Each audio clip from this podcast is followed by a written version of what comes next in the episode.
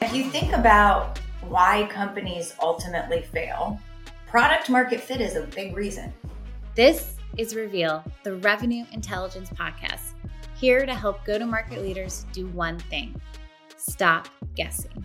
If you're ready to unlock reality and reach your full potential, this podcast is for you. I'm Danny Wasserman.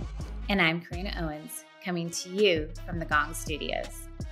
We have got such an awesome conversation to share with you today. Danny and I had the privilege of speaking with Latané Conant, Chief Market Officer at 6sense and author of the book No Forms, No Spam, No Cold Calls, which just had its second edition release. She's had a vast career starting from accounting, worked her way into sales as a quota carrier, went into marketing, and now she's labeled herself as CMO which we would most commonly refer to in our space as chief marketing officer. But she actually intentionally worked with the C suite at 6sense to make her title chief market officer because she really wanted to reflect not just to the revenue team or the go to market team, but to the board that the purpose of what she's doing is to keep a pulse on the market of the buyer. What was your take on her thoughts about how she worked with her partner, Mark, who's the chief revenue officer at 6sense? I mean, for me, I'm so glad that you drew attention to the fact that she has dropped the ing to her title and that that inherently consciously or subconsciously being something that pigeonholes a function that is so much more than marketing. Yes, that falls within the market role, but I appreciate you and her celebrating the expansion of what falls within that bucket that the business unit of marketing perhaps is not given suitable credit for bringing to any organization. So, in addition to being just this awesome, vivacious, effusive, effervescent, fun presence on Reveal, really excited to share with the listeners her new outlook on that function. This is going to be such a good one. Let's dive right in. Well, Latané, we are thrilled to have you here today. And I think for several reasons, but one of them being that you have had quite a vast career. Um, some might even say an unconventional rise to where you are today as the chief market officer at 6sense. But before we kind of dive into where you are today, I'd love if you could share with our listeners your story. I know you've started as an accountant before you had this vast career that led to sales and revenue and marketing. So I'd love if you could share with us your early starts. So I was in college and I knew I was going to have to pay for loans. And so I just, I mean, it's pretty easy. I just looked at a board of starting salaries and jobs that paid a signing bonus. and accounting wasn't the highest, but they all paid a signing bonus. and um, and so that was that. Uh, I wasn't a very good accountant though because I'm dyslexic. And I remember they sent me out on this job, and you know they send you out with this huge briefcase. I mean, that thing weighs so much, and then they give you these pencils, red pencils like this, um, and they said this is called a Sally. And I'm like, what's a Sally? And they said, Sally is same as last year. So all you got to do is you got to look at everything we did last year and just basically check off that nothing's changed and everything's the same and we're good. And I'm like, oh my gosh, this is going to be so boring. I, I, so I got through one Sally and then I was like, I got to get out of here. Um, and I wanted to get into consulting because I felt like that would be cooler. And so we had these training credits. So I was like, I'm not going to take any of the accounting training. I'm going to take all the consulting training. So I took all the training and um, and I specified in B2B marketplaces and this and the Ariba product, which was I kind of became an expert at this marketplace product. And I was one of the only people at the firm who knew anything about it. So I called the partner who ran the Ariba practice and I said, I've got more experience on this thing than anyone on your team. Can I please join your practice? Uh, and the rest was history. So I joined the Ariba practice. I met a lot of fabulous people. Um, went client side for a while, then ended up actually at Ariba, and that's where I got my first shot at being in sales was was actually at Ariba. I love that, and it's it's something that I feel like shows that you have such a, a great amount of grit and determination. Um, how did you find sales was for you initially? Where did you get some of those foundational skill sets? Was it by you know reading? Was it from taking some coaching? Did you have a really fabulous mentor? What did you feel like in those early years really set you up for success as a sales leader? So i sucked.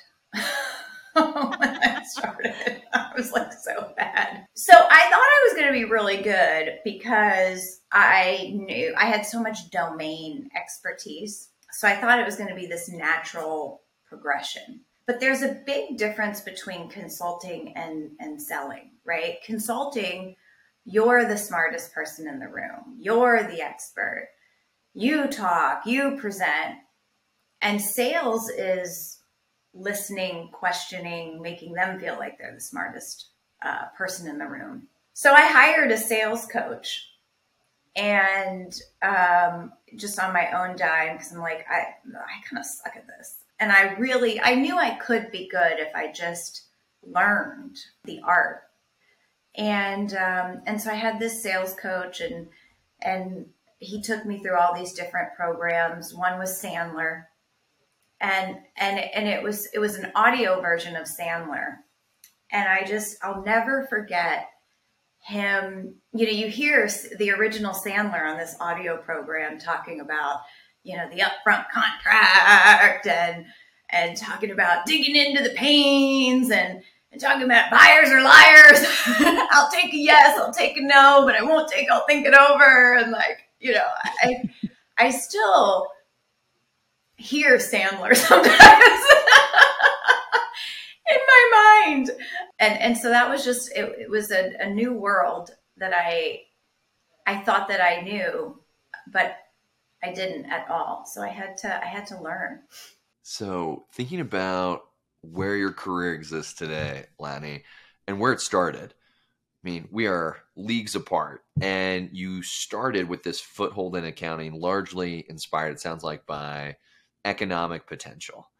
And generationally, right now, I think we have a very different demographic that is entering the workforce, having been, whether we say, coddled or they've been gently ushered through life and this belief well if something isn't perfect if it's not right then go do something else. And i'm wondering through all the chutzpah and the moxie that it took for you to whether it's jump to the consulting side of arthur andersen or hire your own sales coach you yourself have taken all these steps to arrive at what i have to suspect is a more fulfilling uplifting career. The question i'm asking is in advising our younger early in career listeners should they follow the money and trust that that will eventually lead them to where they want to go? Should they pursue their passion or are those not mutually exclusive and there's some middle ground or gray area as they look to find what is that passionate career path for them? I mean i have always needed to make money. I mean i have a theme song money can't buy happiness but it can buy you a boat. It's like an awesome country song and boating is very fun i'm very it's happy It's very fun yeah. So I think I just always knew, like, I, I grew up and the friend group that I had was much more affluent than we were. And so I just looked around and I'm like, I want some of that. And I knew I was going to have to to create that. And I think money, it can't buy happiness, but it can buy a boat and, and a fun fun lifestyle. But I also had a lot of instability, and I think um, for me, I, I felt that it was a way to stabilize and take control of my life by feeling like I could make money. You know, that's my, I guess I would say, relationship with money. And what's interesting is, you know, I have two two boys and you know they've grown up very different than i grew up we talk a lot about money with our kids you know they're about one of them was about to turn 16 it's not assumed he's going to get a car. like, like how we how how do we afford the car? What does that mean? You know, I think as a woman, there was definitely this feeling of, am I going to be like a bad parent? Am I am I not doing the right thing should I be staying home with my kids? You know, I've never made a lunch. So my kids aren't getting lunches with notes from me. Um, if it's a soccer game during the week, probably not going to be there. What I do or what I what I used to do is I used to say, "Okay, this is our lifestyle with me working. I don't make your lunch, you buy lunch. The game's on the weekend, I'm there. During the week, not, right? But I could quit. And if I were to quit, you know, I'd make your lunch and be at all the games. But spring break is a staycation. Skiing out west, yeah, that's not happening like just give up you know? You're going to the trash mound with man-made snow in the midwest right? And so we just like went through and showed this lifestyle and the trade-offs and this lifestyle and the trade-offs. And and then we would vote. And every year my kids would be like you get back to work mom keep going and make sure you book skiing out west, you know? so, so I just think like we've, I, I, don't know, I try to have a very like straight conversation with my kids and, and about, you know, what lifestyle do you want? And there's no judgments. You can have, but what lifestyle do you want? And what do those trade offs look like? And, and how does that play out? So I don't know. I, I guess I feel like people got to live in reality. So I, I just try to live in reality. I love your perspective and the fact that you're providing that transparency for your sons in particular so early on.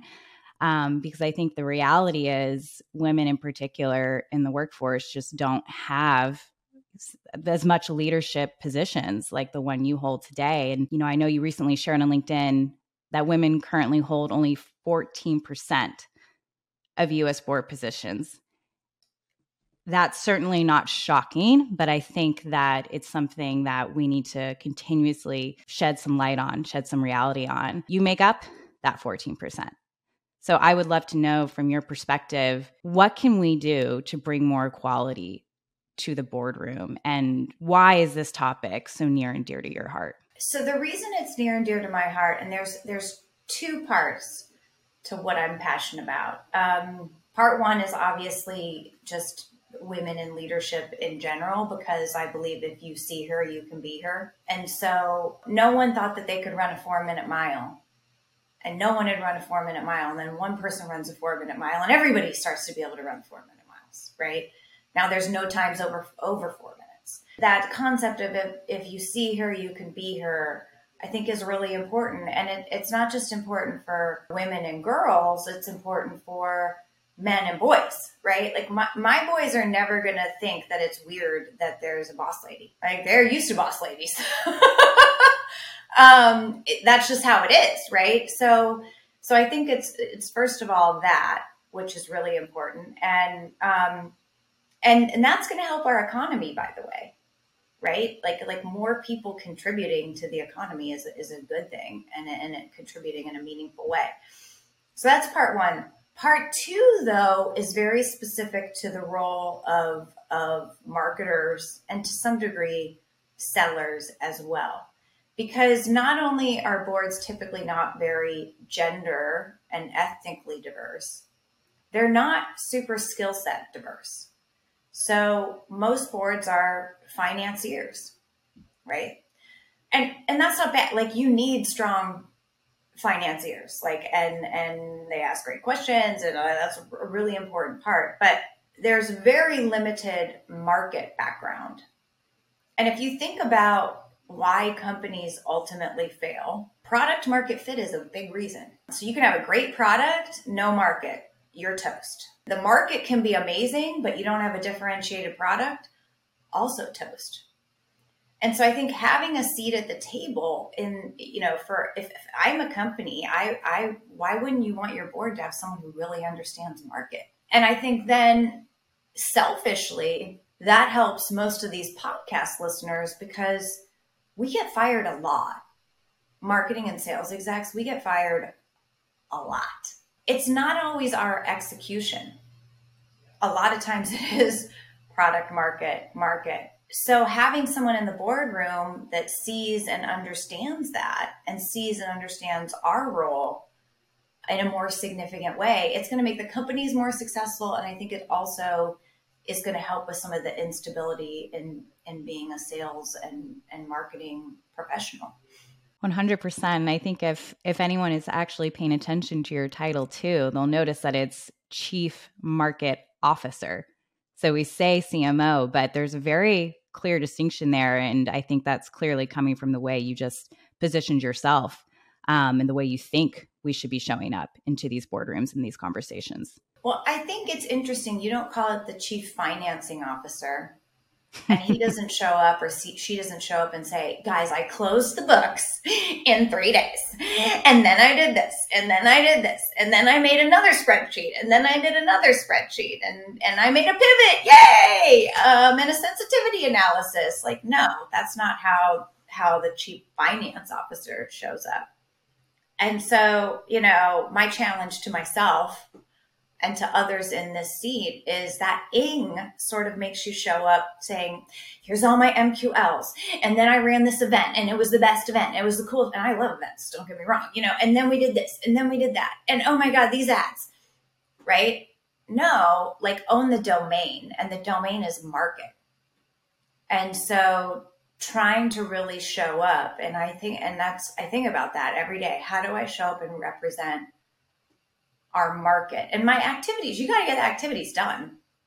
Don't get me wrong, but I don't need to be talking about them ad nauseum. I can be talking and focusing those activities to a higher cause, which is around the market. Absolutely. And and you talk a lot too from that perspective about knowing your number. And you also mentioned yes. Yeah. And finding the red. I would love for you to to dive in deeper. What do you mean by finding the red? I think that a big part of being confident and credible is being able to admit where things are not going well and your plan to fix them. I know as for me as a leader, when I do a one on one and someone tells me everything's great, it's awesome. I'm thinking in my mind two things. I'm thinking either they have no idea what's going on and they don't have a handle on it. So they're incredibly naive. And that's a problem. Or I'm thinking they're full of crap and they're bullshitting me. And that's a problem.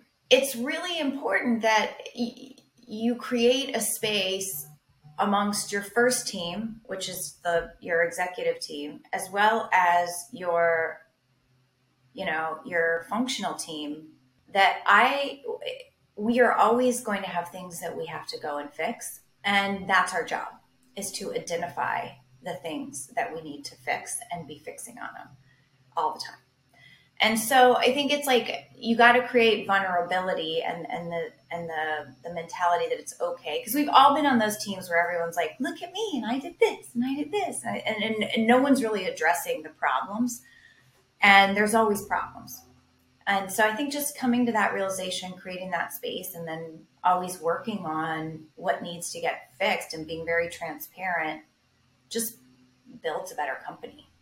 So I can remember presenting a deck to our president, and we had a just banner quarter performance and how we measure performance and enablement is always a little murky and abstract and what you were saying about you are not the chief marketing officer you are the chief market officer and breaking away unconventionally and doing things differently is such a refreshing take because I look at the stigma that follows enablement and thinking, oh my God, I want to do it differently. I want to do it better. I want to live in the data. And yet we had this quarter and I was like, oh my God, we've got killer results. And I remember going in and kind of getting blown out of the sky by the president. Is like, this is great, but what does this tell me? You've nailed it? Bullshit. No like there's still people who are missing quota. Where are the gaps? And it was one of these seminal moments in my career where i was like you're right. If everything's going great who gives a shit? But we got to go actually put out other fire. So that story really really resonates with me. The question i have for you latané is in this dynamic that you facilitate whether it's with your directs and the executive team or even culturally that transcends the entire team how do you safely and constructively give people that no sugar, hard hitting feedback because you don't want to disenfranchise them. You don't want to necessarily put them on the stand, make them feel this is an indictment. I'm here to sabotage you or sideswipe you with gotchas. But you do want them to lean into this idea of we're not perhaps, I don't know, all peaches and cream all the time. In fact, maybe we want to celebrate uncovering the pockets of deficiency or underperformance. What is your secret sauce to having that no sugar candor? I love solving problems. Like that's fun. We we obsess over winning. So I think it's like a culture that you create of bring it on. Let's find it. Let's find it. Let's fix it. And then celebrating when we run a, a play that's successful. Like I think it's just how you set the tone. And I think you do a really great job of that. I've heard you talk a lot about your partnership with Mark. And so much of of the partnership with your sales org is aligning your goals. So sharing the same goals, sharing the same KPIs. Um, you know, as an account based marketer, that's what I think bridges the best success is having our team, account based marketers, be seen, or marketers generally, be seen as an extension of the deal team. But so much of that happens by having those shared goals and shared KPIs. What would be your perspective on how you've built uh, success in this way, either with Mark or previously in a previous life? Well, particularly with the account based marketing role, I think that you have to have shared goals, but then great transparency about how you're tracking to those and where things aren't tracking. So back to the finding the red. And, and, here's why. When people come to me and they say, oh my God, sales wants us to do all these dumb things, I always kind of hold the mirror up and I'm like, you've created a void. Like when you create a void, people are going to fill the void with a to do list of really dumb stuff. Right. And so let's talk about this. Like, because I, what I find is like sales salespeople don't want to do marketing. They they just want to like make their number. And when they start doing marketing, it means that something's not right, something's missing. And sometimes they're they're not maybe so, so you got to come with your data and say, I get it here's where our problems are, and here's some ideas to go and get after that. And if you are always in front of that, you're not going to end up with an island of misfit toys of activities that you have to do because sales thinks they're smart. And so that's the kind of ABX like like to me it's like always being out in front of it and then getting feedback and improving. But you don't you never want to be a short order cook. That means something's really wrong. Y'all know me. I'm obsessed with sales and marketing alignment. So it's awesome to hear latané and mark's relationship and how closely aligned their goals and kpis are. But it's not just anecdotal that marketing and sales teams should be focusing on alignment. The proof is in the data. We all know that meeting customer expectations is our main driver to more revenue. According to Salesforce, 76% of customers expect consistent interactions across departments, yet only 54 say it generally feels like sales and marketing teams don't share information. See how important that alignment is? It's crucial to ensure your teams are not only communicating, but totally aligning. Let's hear more from Latané. Well, you recently released the second edition of your book, No Forms, No Spam, no cold calls. Why update the book now? So it's interesting. Uh, there's a couple reasons. Um, the first is somewhat practical. So we launched the first edition and we self published. And I didn't really think I didn't know that it was going to be very popular or not. I mean, we just we sort of put it together. I had I had been doing a lot of writing, and it was all in my head anyway, and it was stuff that I was writing and speaking about anyway. Um, so I, I thought if I thought it would sort of just be like a playbook for our customers, and it ended up being very very popular and it's very hard to distribute internationally so we knew we needed a like proper publisher um, to be able to help with some of the international distribution. So that was a really practical aspect of it. And then the second thing I realized is everybody wanted a chapter with Mark's perspective. You know, crazy marketing lady, all these ideas. And and the marketers would, would be like, I need something that I can send to my CRO who's not going to read this whole thing, which is fine, to get them excited. And so we wanted to add that sales perspective. And then I also just found there were some things you always miss a couple things. And some some things weren't a miss, but I didn't like hit art enough.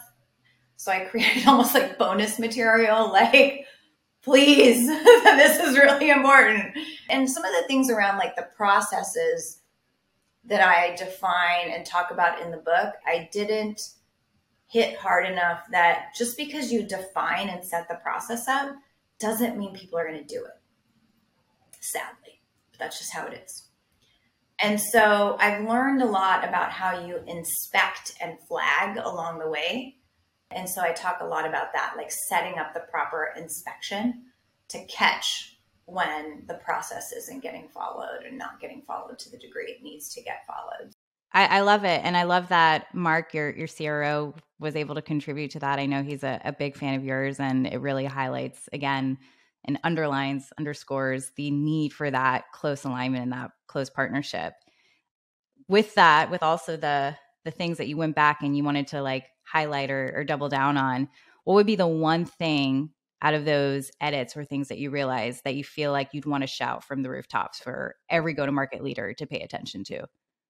In the book, I describe how we set our pipeline quotas. You know, I go through that process and how and, and looking at ASPs and cycle times and conversions. And that's where when, when we talk about finding the red, it's often the, the absolute number is often a symptom of a conversion problem. And and so we, we walk through that. But I, I didn't sort of start at the very top, which is I believe that marketers and what I see out in the, the world is marketers are still thinking about pipeline and managing the pipeline only around quote unquote marketing sourced pipeline. So they apply all this rigor to that. And then what about all of the rest of the pipeline? And so that I would shout from the rooftop that I think the key is you should be looking at all pipeline and reporting on all pipeline and looking for red by channel, by segment, because the reality is one stage in our funnel is 22 activities. And there's going to be a mix of marketing and sales. For us to win a deal, it's 10 personas it might not be marketing source is my point all the time. And I think when you look and marketing can have an impact across it all. And when you're just looking through that small, it's like looking at your business through a keyhole. You're just really missing the mark. And so I just highly, highly encourage, you know, be a steward for the pipeline. Um, and, and as a, as a sales leader, like you're really focused on bringing in deals. You, it, it is a day to day grind. like you're, you're focused on hiring people, ramping people, make it, you know, making sure you have enough quota coverage. Do the company a solid and be the person that's like freaking out and obsessing about all of the pipeline. Cause, cause it, it creates this weird void where marketing is looking at like anywhere from 30 to call it 40% of the company, but not everything. I would shout that right there with you. I always say the best account based marketers are the ones that are the stewards of account data. You said it even better that the best marketers or revenue go to market leaders are the ones that are stewards of the pipeline. Beautiful. Well, Latané, we're looking at the clock, and I don't know if there are enough words to convey our gratitude for you very generously sharing your wisdom with the listeners of Reveal. If you've listened to the podcast before, you know that we close out with the exact same question, Uh-oh. which typically, given our audience, historically has been made up of a disproportionate number of sales leaders. But today we have a market leader.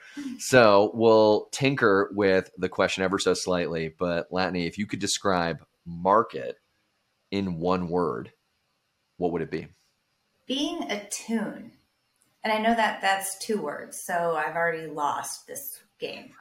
you have to be this, like when I say being it, you really need to be super tuned in to all of these market signals at all times. So you can translate that into making sure the company is successful. Latané, thank you so much. Um, I know I will be continuing to follow you and learn from you. If others wanted to do the same, or if others wanted to find the latest edition of your book, what would be the best way to follow, connect, uh, or grab that latest copy? Yeah, so the book is no forms, no spam, no cold calls. It's on Amazon. And if you want to connect with me, I'm on LinkedIn and always happy to make new connections and and chat with fellow revenue leaders. Awesome. Well, thank you so much, Latané, and thank you for being uh, that role model for all of us to be able to see and relate to. Thank you again for listening to this episode of Reveal. If you want more resources on how revenue intelligence can help you create high performing sales teams, head on over to gong.io. If you like what you heard, we would love for you to give us that five star review on Apple Podcasts, Spotify, or wherever you listen.